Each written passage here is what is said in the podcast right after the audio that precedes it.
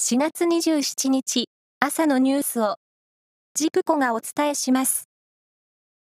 政府は大型連休中の新型コロナウイルス感染対策として主要な駅や空港で感染の有無を調べる無料の検査を拡充すると発表しました。公立中学校の運動部の部活のあり方を検討しているスポーツ庁の有識者会議は、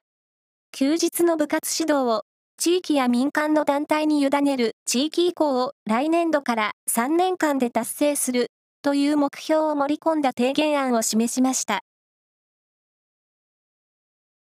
バーミキュラブランドの放浪鍋を製造販売している名古屋市中川区の調理器具メーカー、愛知ドビーの倉庫で昨日朝、火事がありました。怪我をした人はいませんでした。蒲郡市のラグーナテンボスで今月23日、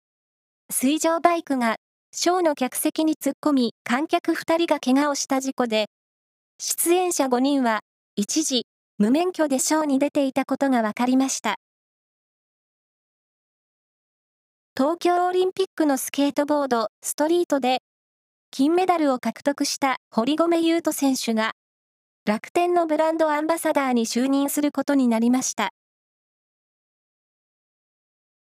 不適切な金銭のやり取りが行われるなど、ガバナンス体制に不備が認められたとして、サッカー JFL の鈴鹿ポイントゲッターズが J リーグへの参入に必要な資格を一時的に停止されている問題で、